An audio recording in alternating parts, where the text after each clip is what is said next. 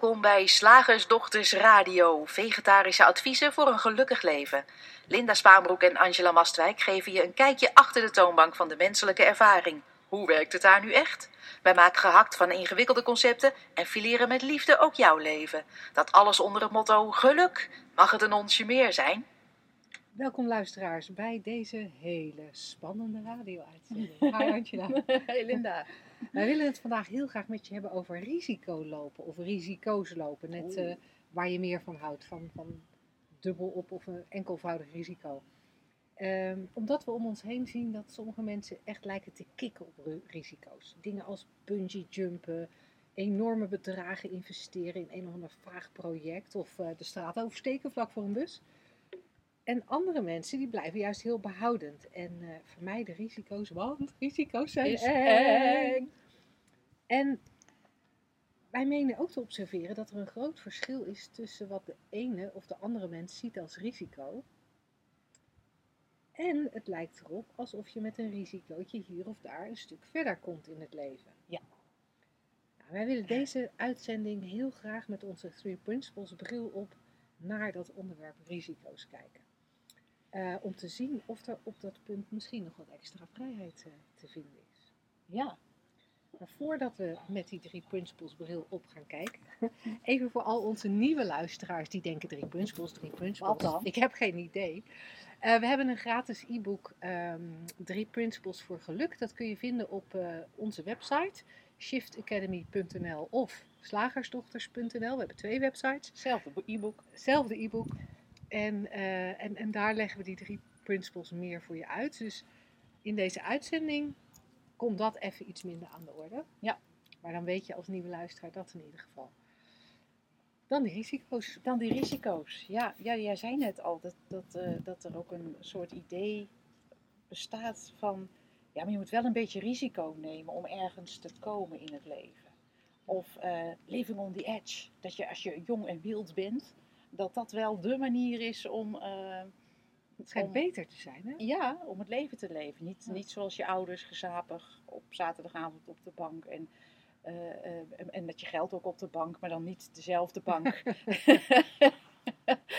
Ehm, ehm, een, een beetje ja, het gebaande pad lopen. Het lijkt een soort beter te zijn, leuker te zijn, uitdagender te zijn als je risico's neemt. En ik vind het grappig, heel veel mensen die, ehm, die net die drie principes gaan ontdekken of pas kort naar ons luisteren en denken van dat dit een manier om te leven is of een manier om in het leven te staan, dat, dat al heel snel zullen interpreteren als oh maar die slagersdochters die zijn echt zo vrij, vrij hè, want die, die, die hebben heel diep inzicht in die drie principes, dus die zullen dan ook wel heel veel risico nemen. Ja. ja. Vind ik, vind ik ook een hele grappige eh, interpretatie. ja. En het, het hele interessante is dat een risico alleen maar voelt als een risico als je denkt dat het mis kan gaan. Ja. En daar zie je natuurlijk ook al de grote verschillen tussen mensen.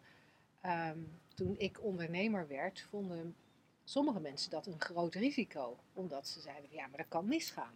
Ja. Ik denk altijd, ik vind een baan ook best een groot risico, want je kan ontslagen worden. Of het kan niet leuk zijn, of je hebt Ja. nare collega's. Ja, dus het, het, je, je ziet daaraan dat het ook maar net is ja, of je. Ja, het, het, li- het lijkt toch iets met het resultaat te maken te hebben. Als je inschat, als je Ja. voorspelt dat het Ja. resultaat negatief is, dan is het een risico. Als je inschat dat er geen niks negatiefs aan zit, ook als het misgaat, hoeft dat niet negatief te zijn. Dan noem je het ook geen risico. Nee, het is, en het is heel grappig hoe we dat volkomen anders inschatten, van persoon tot persoon. En ook waarschijnlijk van moment tot moment. Ik kan me nog herinneren toen ik eh, bedacht had, ja, ik ga dus in een camper wonen en maar zien. Eh, Dat ik dat het ene moment het beste idee van de wereld vond en het andere moment vond ik het echt, echt doodeng. Ja. En dat de mensen om mij heen ook allemaal wat anders vonden. De een zei van, nou wat cool, wat, wat, dat vind ik echt zo, wat een stoer wijf ben jij, zei iemand. En een ander zei, twee vriendinnen, die zei van, nou dat, eh, jeetje, ik zou het echt in mijn broek doen, dat je dat durft. Heel grappig. Dus de een vond het, oh, nou cool, gaan Ja. we doen. Blijkbaar in dat hoofd waren er gedachten als, nou dat lijkt me best eh, ook leuk. Of ik vind het, het ik heb daar zo en zo beeld bij. En de ander had hele andere gedachten daarbij van, nou ja, maar stel dat. Ja. Hm. ja, en dat stel dat, daar hoor je ook in van ja, er kan blijkbaar van alles misgaan. Ja. Wat dan erg is. Want Ja. dat is natuurlijk wel, als, dat zei ik net al, als de uitkomst niet erg is. ehm, als ik naar de snackbar loop en het ergste wat mij kan overkomen is dat de patat niet op is, eh, dat de patat op is, maar er nog wel kroketten zijn. En als ik dat, die kroket en die patat op evenveel waarde schat, ja, dan, is er, dan gaat er natuurlijk niks mis. Pas op het moment dat ik denk dat de patat meer waarde heeft, belangrijker is, Gezonder, gezonder is. is. Leuk in dit, eh, in dit voorbeeld. Gezonder is. Ja, dan, dan is het vervelend als ik dan toch een kroket krijg in plaats van, van patat. Dus het heeft iets te maken met, voors- met, met, Met voorspellen. voorspellen. Weet je waar ik ook ineens aan moet denken? Nou, Eh, wij zijn natuurlijk allebei eh, eh, een paar keer in Portugal geweest. En dan heb je, heb je zo'n punt, dat werd vroeger het einde van de wereld genoemd. En dan sta je daar inderdaad op, op een punt waar je alleen maar zee ziet, waar vroeger dus ook de ontdekkingsreizigers vertrokken. Met in hun hoofd nog het idee dat de wereld plat was. Dat leek mij een enorm risico te zijn in, in die tijd, want je zou zomaar over het randje kunnen varen. En ze namen dan als een soort, eh, soort verzekering ook heel veel ankers mee. Hè. De ankerindustrie die tierde welig in, in die tijden. En, maar ze namen het risico om over het randje te gaan. eh, met het kleine beetje zekerheid wat zo'n anker hen bood. Of wat honderd ankers hen boden. En dan, maar ze gingen, ze gingen wel. En wow, hè, heel knap vinden wij dat. En als je, als je er nu naar kijkt, nou ja, zo'n zo'n oceaanreis, dat zal best nog ook wel gevaren met zich mee kunnen brengen. Ik kan er best wel wat verzinnen. Maar ja, dat risico om over het randje te vallen, dat zie ik dan weer Nee, niet. Dat is een soort opgelost met een ander, ander inzicht in eh, hoe de wereld in elkaar zit. Namelijk dat, oh, we zitten op een ronde planeet. Ja. Zo grappig, hè?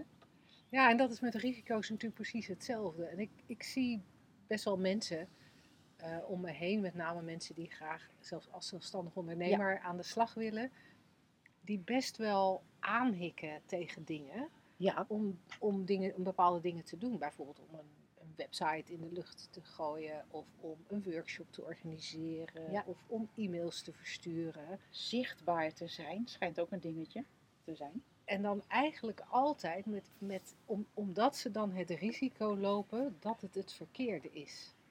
Of dat ze voor schut staan in hun ogen. Ja. Of dat iemand er iets van vindt, een mening heeft. En, en wat we dan vaak doen, hè, is dat we tegen elkaar gaan lopen redeneren. Ja. Joh, nee, het is niet zo erg. Nee, je kan best zo'n website doen, want dat kan je altijd nog veranderen. Of je kan het uit de lucht halen. Dus dan, dan komen we met goede adviezen om de, Ja. een soort, soort tegenadviezen. Ja, jij bent wel bang. Maar, Maar- kijk, ik heb een ander inzicht. Ik Ja. heb er een andere kijk op. En als je mijn kijk overneemt, dan, Ja. dan durf je het wel. En je kan altijd nog de bijstand in.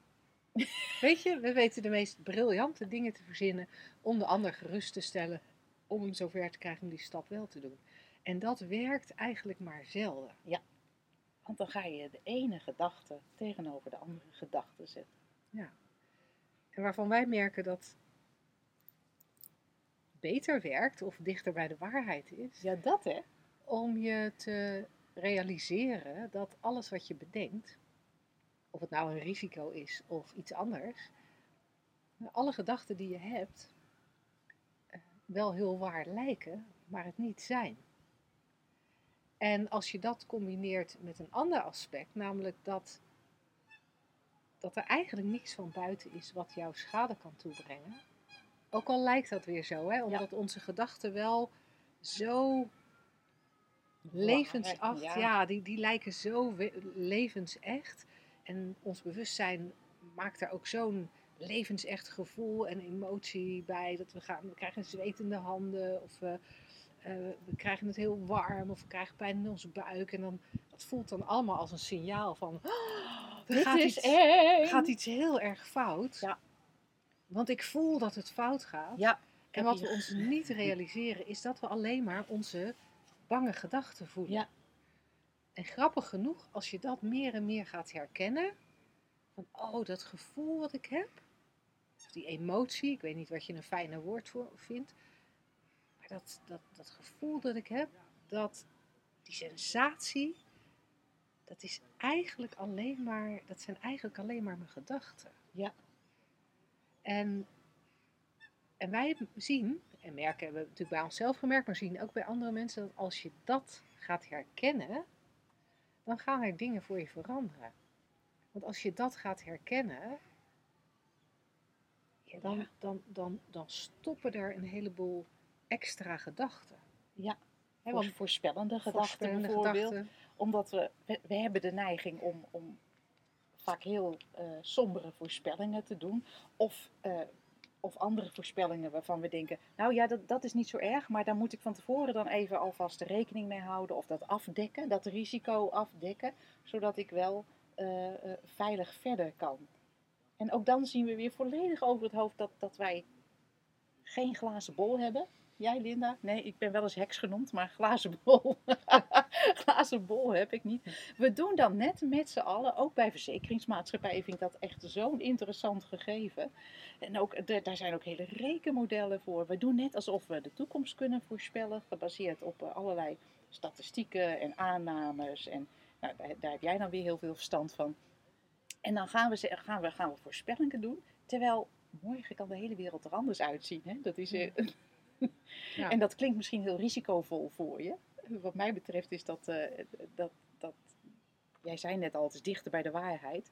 Is die, eh, is, is die wetenschap eh, geeft vrijheid. Maar het is heel interessant wat we doen als mensen. We gaan denken dat we, dat, er, dat we de toekomst kunnen voorspellen. Daar zien we een probleem. We hebben niet in de gaten dat dat ook gewoon een gedachte is. En dat gaan we vervolgens afdekken door een actie of door een andere gedachte. Een geruststellende gedachte voor onszelf. Vind ik ook altijd zo'n interessante. Dan, hebben we, dan schrikken we eigenlijk van onze eigen gedachten. Oh, dat is, oh, wat, oh, wat gaan we dan doen? Oh, dat is best eh, risicovol zo in een camper wonen en zonder huis. En, en, eh, oh, maar dan vertel ik mijzelf een ander verhaaltje. Oh meid, maar als het dan niet bevalt, weet je, dan, eh, nou ja, dan, kan je gewoon altijd... weer een nieuw huis. Misschien een Ja. beetje kleiner. Ja, Maar je, kan dan, je hebt dan echt nog genoeg Ja. geld om huis te kopen. Ja, en, en, en dan daarmee stellen we onszelf gerust. Niet in de gaten hebben dat dat ook maar een gedachte is en dat morgen ook al je geld kwijt kan zijn. Je weet het niet. En dan, oh ja, nee, maar dat, eh, dan zetten we zoveel opzij en dan is dat het risico dat ik eh, eh, onder een brug moet gaan slapen afgedekt. Heel grappig vind ik het. En, en daar kunnen we het enorm druk mee me- hebben. En, Ons hele leven wat mij betreft. ja, en als je het nou hebt over, over eh, druk zijn in je hoofd, dat je denkt, "Goh, ik kan niet slapen, want ik heb zoveel gedachten. Dan is dit, dit een voorbeeld van wat er gebeurt als je veel in je hoofd zit. Dat je hele verhalen, hele gesprekken met elkaar aan het voeren bent. Een van onze klanten noemde dat laatst, ja, het lijkt alsof ik twee poppetjes, op elke schouder heb ik er één. En de een zegt het een en de ander zegt het ander. En zo zit ik maar de hele dag mezelf gerust te stellen of juist bang te maken of wat dan ook. Maar die interne dialoog, die is eigenlijk helemaal niet nodig als je herkent, zoals we daarnet zeiden, dat, dat je alleen maar je eigen gedachten voelt en dat die gedachten wel waar lijken, maar het niet zijn. En, wil ik toch nog een keertje benadrukken, dat je als onderdeel van die universele levensenergie eigenlijk altijd oké bent. Ja, Je bent ook oké als de camper een lekke band krijgt. Ja. Of als blijkt dat de camper niet leuk is om in te wonen. ja. Eh, dan, dan is er wel iets praktisch te regelen. ja, praktische dingen zijn onderdeel van mens zijn volgens mij. En zo, zoals er ook als je een eigen bedrijf begint en het lukt toch niet, iets praktisch te regelen Ja. is om toch eh, je hypotheek of je huur te kunnen betalen. Ja. Maar, maar dat kan jou nooit beschadigen. Dat, dat kan jou gewoon niets van binnen doen. Nee. En als Alleen je, daar, maar, ja, als je daar iets van gaat zien, dan blijkt ineens dat er een stuk minder risico's op de wereld zijn. ja, dat, Dat je je- eigenlijk altijd veilig bent in jezelf. Ja. Dat is wel een hele coole. Dat is wel een hele coole. En dan kan je bungee gaan jumpen, helemaal veilig in jezelf of niet. Blijf je op het randje staan, ook helemaal veilig in jezelf. Je begint een bedrijf helemaal veilig in jezelf. Eh, Of je gaat failliet en nog steeds helemaal veilig in jezelf. Want, want wat jij zegt inderdaad, het onderdeel zijn van de universele levensenergie, die je hart ook gewoon heel veilig laat kloppen totdat hij ophoudt. En, en je adem ook steeds maar weer in en uit laat gaan totdat dat eh, een keertje aan zijn eind is. Dat gaat helemaal vanzelf. Hè? Ik echt, echt, ik, wij hebben net een eh, uitgebreide maaltijd genuttigd, voor mijn idee dan. Hè? is relatief, moet ik zeggen. Ehm, ehm, wij hebben ons nog, tot nu toe nog niet bemoeid met de spijsvertering. Hè? Nee, Nee, Nee. ik heb niet eh, de, de juiste enzymen in mijn maagzuur op pad gestuurd Nee. om, om de boel een beetje voor te bereiden op eh, de dikke darm entree. Of is dat eerst de dunne, hè? Ja. geen idee. Nou, nee, daar ga je anyway, alweer zo'n vraag stellen. Wij gaan er ook niet over. En zo gaan we eigenlijk ook niet eh, over de rest van het leven. Dus dat is wel. eh, En als jij dat een heel risicovol idee vindt, vergeet het dan gewoon. Dat is dan ook weer leuk. dat geeft eigenlijk al de illusie aan van wat we onszelf vertellen, wat we daarvan geloven, wat we daarvan als waar aannemen en vervolgens voelen. Ik vind het echt eh eh, eh, re- rete interessant dat we, dat we daar zoveel gesprekken over kunnen hebben. Over ja, hoe je bijvoorbeeld hoe en waar je een auto moet kopen zodat je geen risico loopt. Eh, hoe en waar je en, en, en in welke mate en eh, hoe uitgebreid je je moet verzekeren zodat je geen risico loopt. Of, je, of je, hoe je op vakantie gaat, zodat Ja. je zo min mogelijk risico loopt. Hoe je je werk inricht zodat je zo min mogelijk eh, risico loopt eh, als je een eigen bedrijf hebt. Of ook als je eh, werknemer bent. Hoe je en, je kinderen opvoedt, zodat Ja. je kinderen zo min mogelijk risico Zo, lopen. oh, dat is ook een heel, daar beginnen we een hele, heel nieuw verhaal bijna. Hoe we onze kinderen willen behoeden voor risico's die wij menen waar te nemen. Oh, dat is een hoop gestuur en geregeld en gecontroleerd. Oh, En, en haal, ik begin mezelf te herhalen. ik ben heel, heel one-track-minded eh, vandaag, zeker over dit onderwerp. Het enige wat je hoeft te zien, is dat je in elk moment alleen je eigen gedachten voelt. Ja. En dat je in elk moment onder al die gedachten gewoon oké bent. Ja, het voelt misschien rot. Omdat je gedachten rottige dingen denken en je bewustzijn daar die, hè, dat, dat fijn animeert. Maar je bent oké daaronder. Ja. We hadden laatste iemand bij een training, die werd er eigenlijk een beetje boos over. ja, Die zei, ja, nou, dat, dat, dat is jullie geloof. ja, dat je oké bent. Dat kun jij wel zeggen. Maar ik zit hier puur toevallig op deze stoel en eh, ik weet het niet. ja, mooi is, mooi is dat, hè? En dat, dat, dat is interessant, omdat ik... ehm, ik ben zelf helemaal niet religieus. Ik ben altijd nogal atheïstisch geweest zelfs. En toch herken ik heel duidelijk dat er een levensenergie is. Er is iets waardoor een eikel een eikenboom wordt en niet een fluffy konijntje. ik dacht dat je het over een vervelende man wilde gaan Nee, hebben. nee. Waarom een, eikel, een klein eikeltje een grote eikel wordt. Nee, ik bedoelde waarom een eikel een eikenboom wordt. Ja, En, en, eh, en, en, en, en dat een vlinder, of dat een rups in een vlinder verandert. Dat, er is, er, er, Ja. is een energie waar dat door gebeurt. Jij noemde het net ook al, er is ook die energie die ervoor zorgt dat ons hart klopt, ons haar groeit en, en wondjes genezen. En, en die energie, en die heeft voor mij niks met de religie te maken, die energie die kunnen we zien. En ja, wat Ja. mij betreft kun je daar ook zonder risico op vertrouwen. Ja, het is eigenlijk net- in mijn kinderboeken Binnenste Buiten Binnen beschrijf ik het als dat wij een soort broodroosters zijn. Dat klinkt natuurlijk heel mechanisch. Maar een broodrooster doet niks, is niks, werkt niet als, het niet aan, als die niet met zijn stekker in het stopcontact zit. En dat is voor, voor de mens natuurlijk ook. Ergens zit er zijn wij aangesloten. Net zoals de stekker in het stopcontact eh, naar de broodrooster toe zijn wij aangesloten. Zonder stekker weliswaar, gelukkig. Op, op die energie die, die er altijd voor ons is totdat, we, totdat, eh, ja, totdat dit verhaaltje voorbij is. Ja. En dat is wel heel prettig om te weten. En, en ook al zou je dat afdoen als, nou, daar geloof ik niet in, dan nou, mag ik je misschien uitnodigen om eh, een keertje. Misschien, misschien kan je terugkijkend wel eens een, eh, wel een moment zien in je leven dat je, dat, even, dat je even uit je persoonlijke gedachten viel. Dat je even, even heel stil was van binnen en net na het wakker worden. Of, of soms midden in een, een of andere crisissituatie gebeurt dat ook wel. Dat, dat het brein zegt, nou hier kan ik niks mee. We- Weet je, ik, eh, ik hou ermee op. Je ziet maar, je ziet maar hoe je overleeft. En het mooie is, dat doe je dan ook. Ehm, dat het daar dus nooit een probleem is. Voordat je denkt dat er een probleem is. Voordat je denkt dat je risico loopt. Die is heel interessant. Ha! Ja, Ja, leuk. laten we hem daarbij houden.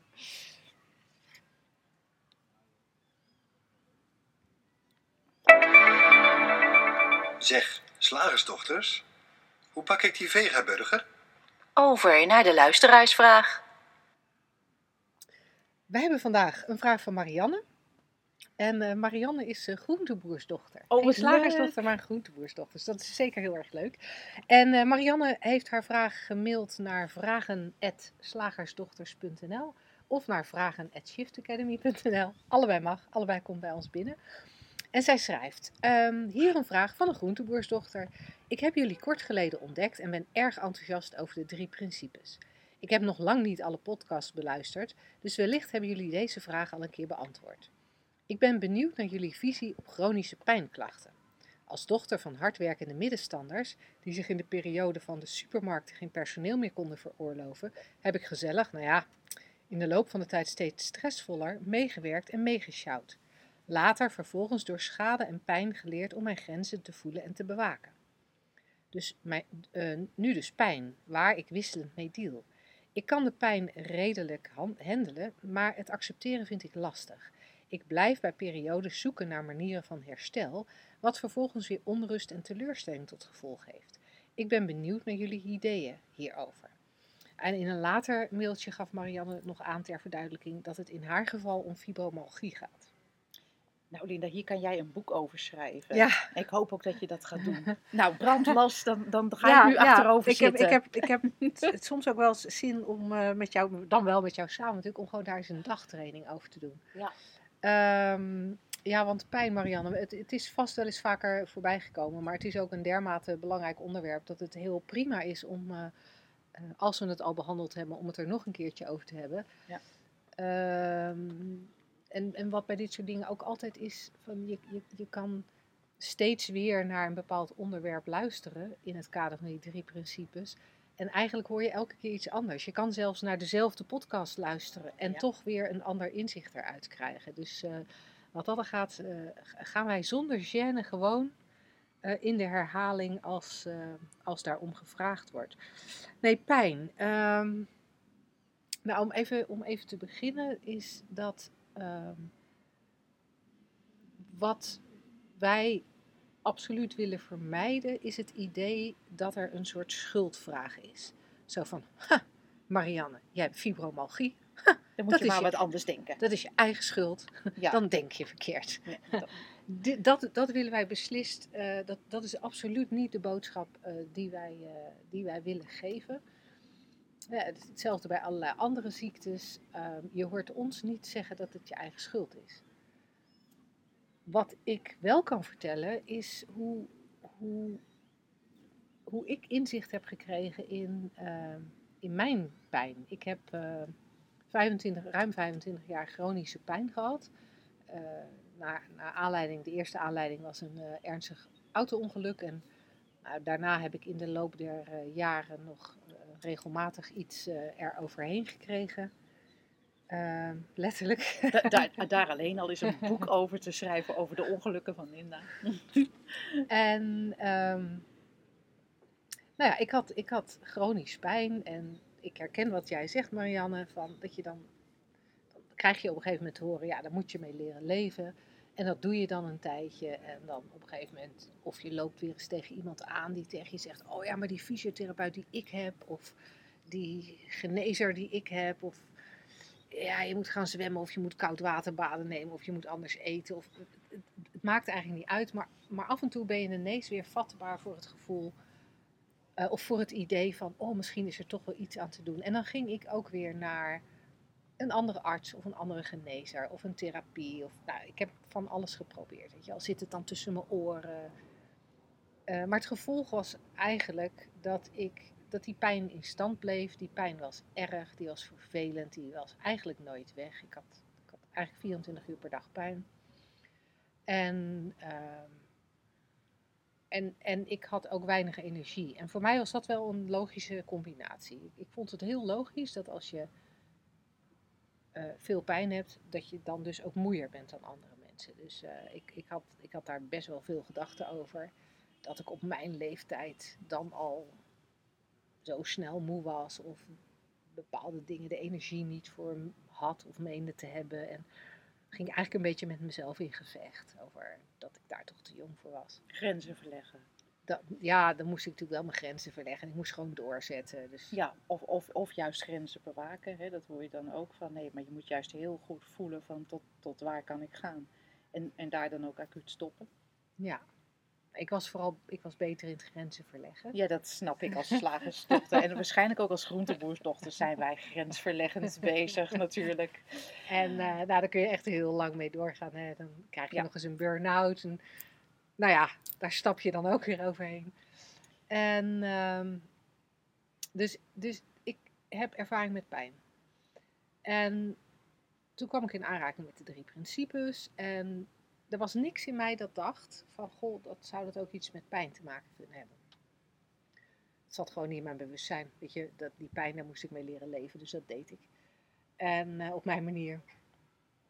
En eh, ik merkte wel allerlei andere positieve effecten van de drie principes. Eh, ik lag niet meer s'nachts wakker. Ik had geen moeite meer om, om in slaap te komen. Ik reageerde minder explosief. Ik had minder stress. Ik was aardiger voor mijn personeel. Waarschijnlijk was ik ook aardig voor mijn klanten. Dat weet ik niet. Ik, ik vind dat ik altijd al wel aardig was voor mijn klanten. Ehm, dus er veranderden allerlei andere dingen. En dat was heel cool. Eh, dus ik, ik, ik raakte meer en meer geïnteresseerd in die drie principes. En ben toen op een gegeven moment ook de opleiding voor practitioner gaan doen. En eh, ik denk dat ik die opleiding al af had toen ik van iemand hoorde die vertelde eh, dat. Hoorde van een collega, drie Prin- principles practitioner, dat zij een collega van ons had gesproken. En die had ME. En dat zo'n vermoeidheidsziekte. En die had zichzelf afgevraagd of zijn ME misschien een gedachte was. Oh, en hij had ook heel erg last van zonneallergie. Dus hij vroeg zich ook af of zijn zonneallergie een gedachte was. En voor mij was het echt far out. Ik, had echt, ik kon daar echt, ik, ik kon dat absoluut niet zien. Maar ik had wel zoiets van, hm, het is wel interessant. Ja. Ziet hij iets wat ik niet zie? En, ik, zie, eh, ik zie wat jij niet ja, ziet. precies, Ja. precies. En eh, vooral toen ik zes weken later hoorde dat hij op vakantie was geweest naar Spanje. En gewoon eh, lekker op het strand had gelegen. Zonder vlekken. Toen dacht ik, wow. En nou, zijn ME ging inderdaad ook over. Dus toen heb ik een keer een uurtje met hem gebeld. En, en, dat, en dat gebeurde, ik, het was een heel leuk gesprek. En ik was heel geïnteresseerd in wat hij zei. Maar het deed niet. Het, het, het, het loste niet mijn pijn op. Nee. Maar het was wel interessant. Dus net als jij, Marianne, had ik zoiets van, goh, Zou, Zou. Ja, zou er een verband zijn? Hoe dan, wat dan? ja, Ja, Ja. altijd leuk om, eh, om open voor te staan, denk ik dan. Ja, nou en toen, toen eh, gebeurde er in vrij korte tijd een aantal dingen die schijnbaar niks met elkaar te maken hadden, maar voor mij wel een aantal domino-steentjes rondom pijn lieten vallen. Ehm, het eerste was dat ik een gesprek had met een eh, vriendin over eh, mijn toenmalige relatie en eh, daar had ik veel negatieve dingen over te zeggen. En, en toen zei zij van ja, ik, heb het, ik had het met mijn man daarover, hoe het toch komt dat al die leuke hoogopgeleide vrouwen, of die ho- leuke hoogopgeleide vriendinnen van mij, van die draken van mannen hebben. En toen had haar man gezegd, dat is aandachttrekkerij. En het Wat ging, onaardig. ja. en het ging natuurlijk over, het ging over relaties, hè. Maar op de een of andere manier ehm, raakte dat aandachttrekkerij me heel erg. Dat ik dacht, nou ja, ik zeg het even zoals ik het dacht. Fuck, ja, ik, ik zag dat je dat daar ging zit, zeggen. iets, daar, zit iets, daar, zit iets, eh, daar zit iets in. En ik had zoiets van, oké, ik praat daar dus niet meer over. over mijn relatie. En eh, nou, dat was het eigenlijk. Hè. Had dus niks met pijn te maken. Eh, en de volgende ochtend word ik wakker. En als een soort hamerslag realiseer ik me dat het eerste wat ik dacht was: wat voor een dag is het vandaag? Ik was als eerste mijn lijf aan het checken. Ja, want het was niet, is het maandag of dinsdag, maar is het een goede of een slechte dag qua pijn, hè? En ja, en met name qua energie was Oh het ja. op dat moment. Qua energie. En, en toen realiseerde ik me: wow, zodra ik mijn ogen open doe, ga ik nadenken over gebrek aan energie. En ik heb die dag een klein beetje op mezelf gelet. En toen merkte ik dat ik de hele dag door mezelf aan het monitoren was. Ja. Ben ik moe? Gaat het qua energie? Moet ik even zitten? Eh, ik wil niet zitten, potverdorie, nou ben ik te moe en ik moet eigenlijk dit nog Ja. doen. da, da, da. Dus ik had de hele tijd een soort extra gesprek in mijn hoofd. En het lijkt vaak andersom te zijn, hè? Dat, dat zo'n gesprek op gang komt door, door de constatering van, eh, oh ik ben moe, en dat het dan pas. Maar, maar jij ervaarde het echt andersom. Dat, je- dat je ernaar ging kijken en vervolgens eh, ging monitoren. Ja, en ik moet je heel eerlijk zeggen, nu jij dat zo vraagt, dat ik eigenlijk niet eens precies weet wat het kip en wat het ei is. Maakt misschien ook niet uit hoor. Maar ik realiseerde me wel dat ik er Ja. de godganse dag mee bezig was. Ja. Ik had er echt Dat is de kern. ongezonde focus op. Ja. Was mijn conclusie voor mijzelf. Hè? Dus Ja. ik zeg niet dat dit voor iedereen geldt. Maar voor mij was het inzicht: wow, wat ben ik een aandacht van mezelf aan het trekken met die vermoeidheid. Want ik sprak er niet zo vaak Nee. over. Het was echt een interne, was een interne heel zaak intern dingetje. bij jou. Ja. En toen dacht ik: nou, dat ga ik dus niet meer doen. En ik heb, dat, ik heb dat uit mijn handen laten vallen alsof ik een hete pook uit mijn handen liet vallen. Ik had echt zoiets van, daar ben ik klaar mee. En ik merkte ook zo in de dagen daarna dat als mijn gedachten als een soort automatisme erheen gingen, had ik zoiets van, nee. En dan, weet je, dan liet ik weer ik begin er gewoon niet aan. denkbeeldig die pook uit mijn handen vallen. En het, eh, het wonderbaarlijke was dat ik 80% van mijn vermoeidheid ook kwijt was. Daardoor. Maar toen had ik natuurlijk nog wel die pijn. en het grappige is, ik had niet het idee om hetzelfde toe te passen op die pijn.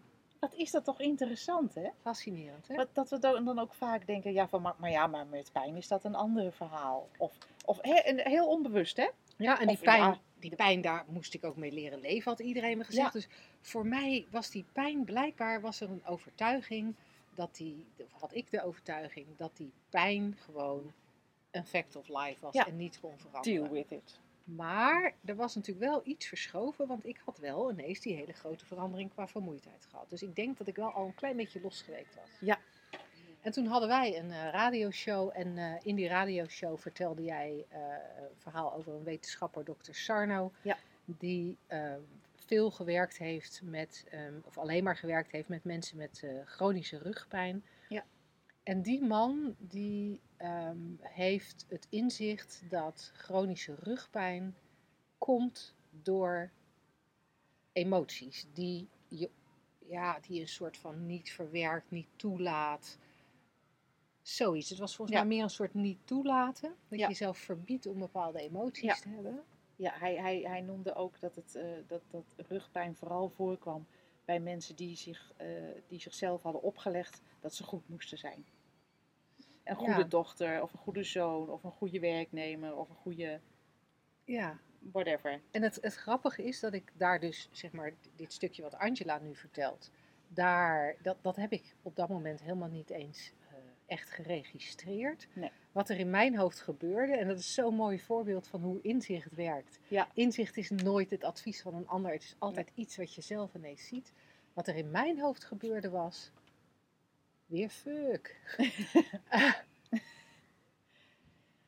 Oh, ik zag niet de, de connectie tussen gedachten en pijn, hè, want daar was ik naar Ja. op zoek.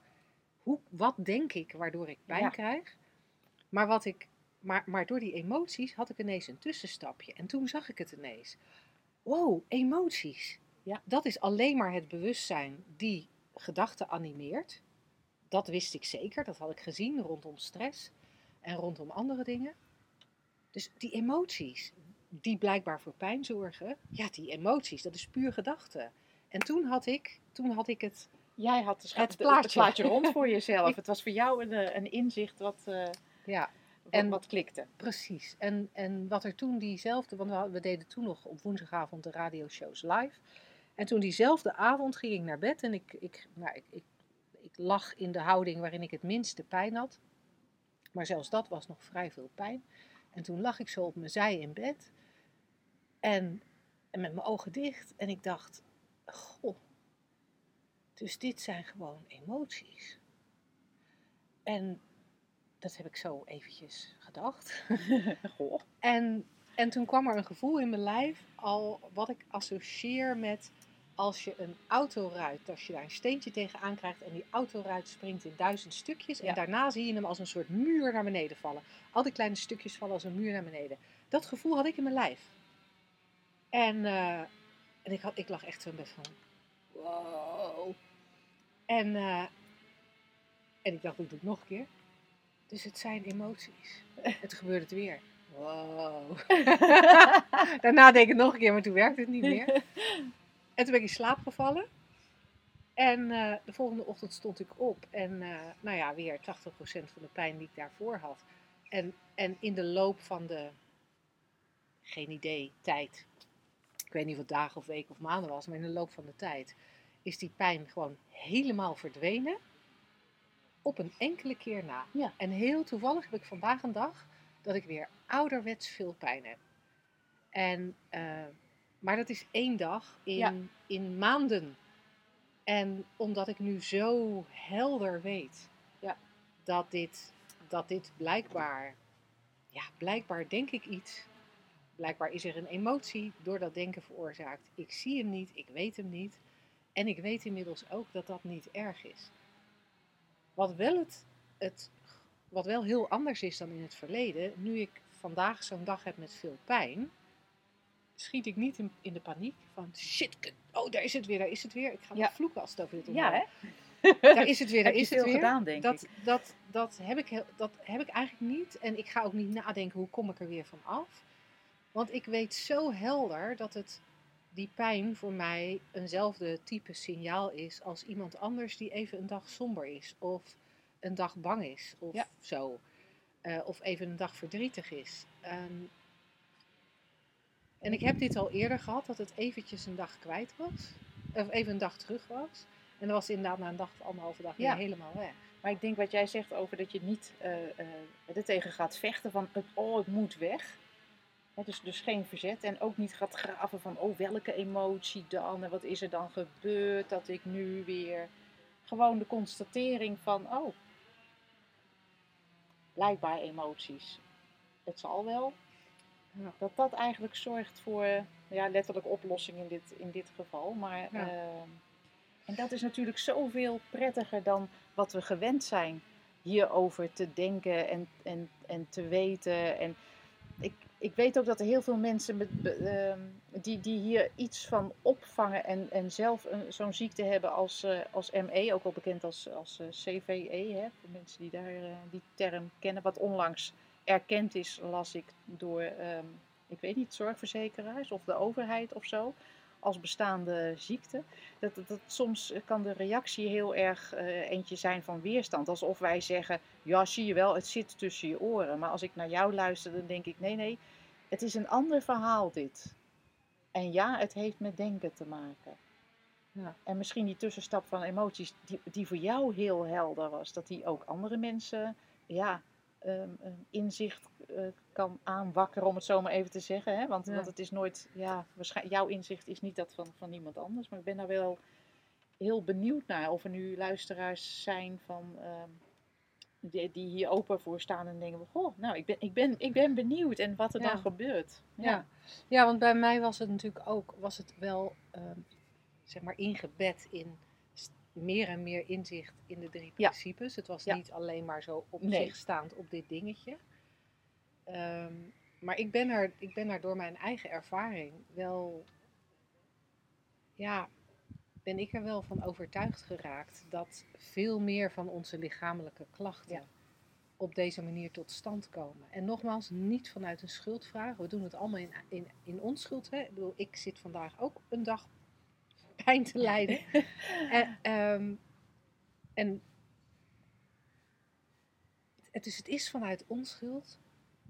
En tegelijkertijd, als je in deze richting kijkt, in de richting van die drie principes, is er ook veel verlichting te vinden. Ja, dan, dan is er wat te zien. En ik vind het ook heel mooi van jouw verhaal dat, het, dat, eh, dat er ook een aanwijsbare oorzaak was. Fysieke, ja, gewoon beschadigingen. Ja. Waardoor het zo logisch leek dat het nooit meer wegging. En dat er toch de mogelijkheid is dat dat, eh, ja, dat, dat verandert. Ja, En, eh, en, en wat jij beschrijft eigenlijk is dat, dat het, het, het wegvallen van de pijn eigenlijk een bijverschijnsel was van je inzicht. En, Ja. en niet een, iets wat je bewust hebt kunnen bewerkstelligen, want zo werkt het niet. Hè? nee, nee, Nee. nee. Nee, het is echt eh, een bijverschijnsel. Want wij merken dat ook bij mensen die bij ons in de opleiding zitten. Hè? Sommigen die denken, hé, hey, hey, eerst was ik allergisch daarvoor en nu niet meer. Of ja, ik had eerst- eczeem en nu niet meer. ja, of eerst had ik een, eh, iets, iets aan mijn arm dat zes weken duurde steeds terugkerend en nu maar twee dagen en, en dat soort dingen. En ehm, ja, dus wat, wat nieuwsgierigheid, is dat misschien het ehm, Nieuwsgierigheid, openheid? openstaan. Ja, En, en ja, toch, toch in conversatie zijn hierover. ja, deze En, richting eh, op blijven kijken. ja. En misschien eh, juist even niet, niet specifiek op dit onderwerp als je veel pijn hebt. Maar op andere onderwerpen waar je het wel ziet. Oh ja, ik maakte me ook altijd zo druk over mijn kinderen. Dat doe ik ook niet meer, Ja. bijvoorbeeld. Ja, En dan niet omdat ze nou toevallig afgestudeerd en uitgevlogen zijn, maar om, omdat je ook in hen hetzelfde systeem aan het werk ziet en weet dat ze intrinsiek oké zijn. ja. Nou ja, dan vind ik het wel leuk om even aan te geven dat hè, wij, wij doen natuurlijk via Shift Academy training en coaching. Ja. Maar wat we ook gedaan hebben, ehm, heel specifiek voor de slagersdochters luisteraars, de luisteraars van deze podcast, is dat we een community gestart zijn ehm, waar je een klein bedragje per maand betaalt. Ehm, en, en in die community, als je daar lid van wordt, eh, gaan we twee keer per maand met elkaar in gesprek. Je krijgt elke maand ook een, een, een themavideo waarin we langer op een bepaald thema doorgaan. Jij schrijft ook exclusieve daghappen Oh, voor, ja. de, voor de community. Ehm, speciaal om, om die conversatie voor te zetten. Want Ja. het naar onze podcast luisteren, geweldig dat je het doet. Er is natuurlijk ook nog heel veel Engelstalig materiaal te vinden op internet over die drie principes. En toch merken wij dat het in gesprek gaan, Ja, interactief, het, vraag en antwoord. precies, dat Ja. dat heel erg, eh, heel erg Ja. helpt. En ik zit nu ook ineens te denken van, misschien als, er, als we, we hebben best veel luisteraars ondertussen, als er nou een man of vrouw of twaalf is wat zegt, zo'n dag over pijn wil ik wel eens bijwonen. Ja, dat doen wij. Als die ons nou gewoon even mailen, hey, als je iets over pijn doet, count me in. Eh, Ja, ja, dan nee, prikken wij wel een datum, ja, want dat lijkt ja. me echt ontzettend eh, cool. ja, en zinvol. Dus ma- mail ons daar gewoon over. Ja. En dat kan naar uh, welkom.shiftacademy.nl. En eh, mocht je meer willen weten over de community, ga dan naar www.slagersdochters.nl. Hoppa. Woensdag, gehaktdag. Zeg slagersdochters, welk concept gaat er vandaag door de molen? Zo, iedereen weer wakker door onze jingle. Dan gaan wij het eh, volgende concept. Ik heb het idee dat we zoiets al eens in de gehaktmolen hebben gegooid. Maar misschien is het ook gewoon een stokpaardje van mij, hè, want eh, ik praat hier graag over. Hij is namelijk eh, omschreven, dit concept, als je moet je gevoel volgen. En het lijkt zo'n goed advies, Linda. Ja, ja, dat lijkt een ontzettend goed advies. Zeker als je, Ja. eh, zoals ik, het grootste deel van je leven jezelf gestuurd hebt op, op je analytisch vermogen. Ja. En dan gaan mensen tegen je zeggen, het is echt heel veel beter om op je gevoel te sturen. Ja. En dat lijkt dan ook best een goed Ja. idee. Of, of je kinderen, hè? Ehm, eh, welke studie zal ik gaan doen? Of na de studie, wat voor soort eh, baan of de A of B. En eh, nou, volg je gevoel, kind. Dan komt het allemaal goed. En ik weet niet hoe het bij jou is, maar dan zie ik volgens mij tegenover mij twee blanco blikken met waar heb je het over? Nou ja, je, je hebt ook nog wel eens mensen, als, je kan dan ook nog wel mensen tegenover je treffen die, en dan misschien niet jouw kinderen, maar Blijkbaar. die dan, die dan juist ehm, eh, zelfs ervoor kiezen van, nee, ratio is helemaal niet goed. Oh ja, het moet echt juist alles. Je moet even intuïtief. gaan voelen welke kant je op wil. Ik hoor dan ook heel vaak bij mensen die inderdaad dat hebben verheven tot de standaard. Van, eh, nou ja, dit doe ik niet, want dit voelt niet goed. Heel of die, bij, interessant. die bijvoorbeeld een ruimte inkomen en zeggen, Ja. deze ruimte voelt niet Dit, goed. dit voelt niet goed. Nee. Heel interessant. Want, want eh, ik vind het niet kloppen namelijk. Ik vertel. Want ik heb namelijk net al zo lang zitten praten. Nu is het jouw beurt. Nou, niet goed voelen is voor mij uitsluitend en alleen. En nooit iets anders. Een teken dat je je bij je welzijn aan het wegdenken bent. Geeft niks, dat doen we echt allemaal. We maken uitstapjes hè, van een seconde tot, eh, tot jarenlang. Maakt echt niks uit. Ehm, ehm, en het feit dat je een, een gevoeletje hebt wat niet fijn is, betekent alleen maar dat je iets denkt wat niet fijn is. Punt. En het gevoel geeft je aan, yo, even terug naar de standaardinstelling. Lekkerder. Of je dat doet of niet, dat is, dat is een tweede. Maar zo'n gevoel zegt nooit, dit niet doen hoor. Dat, echt hoor, dat is, nee, dat, dat gaat niet goed. Dat zegt zo'n gevoel nooit. Een gevoel kan niks over de buitenwereld vertellen. Een gevoel kan niks voorspellen. Een gevoel heeft net als wij geen lange jurk en een glazen bol. Namelijk, een gevoel is alleen maar nu.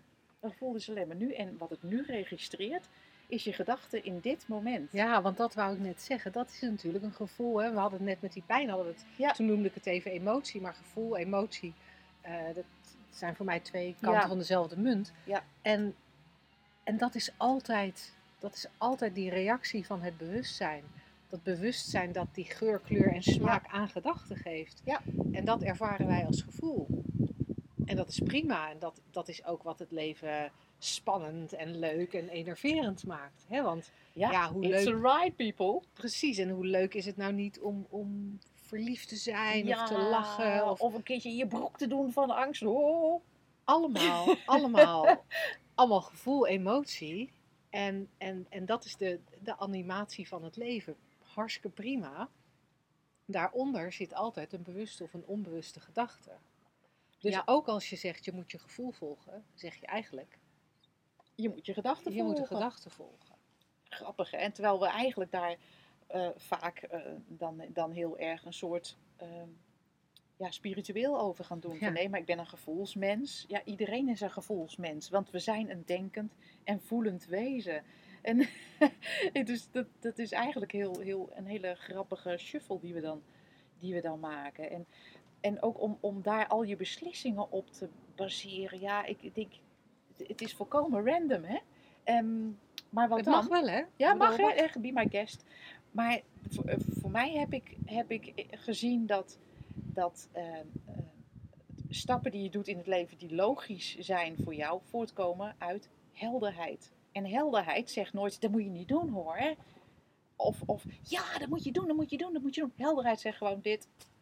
Ja, sorry, het is heel saai eigenlijk, helderheid. Maar, maar dat heeft helderheid.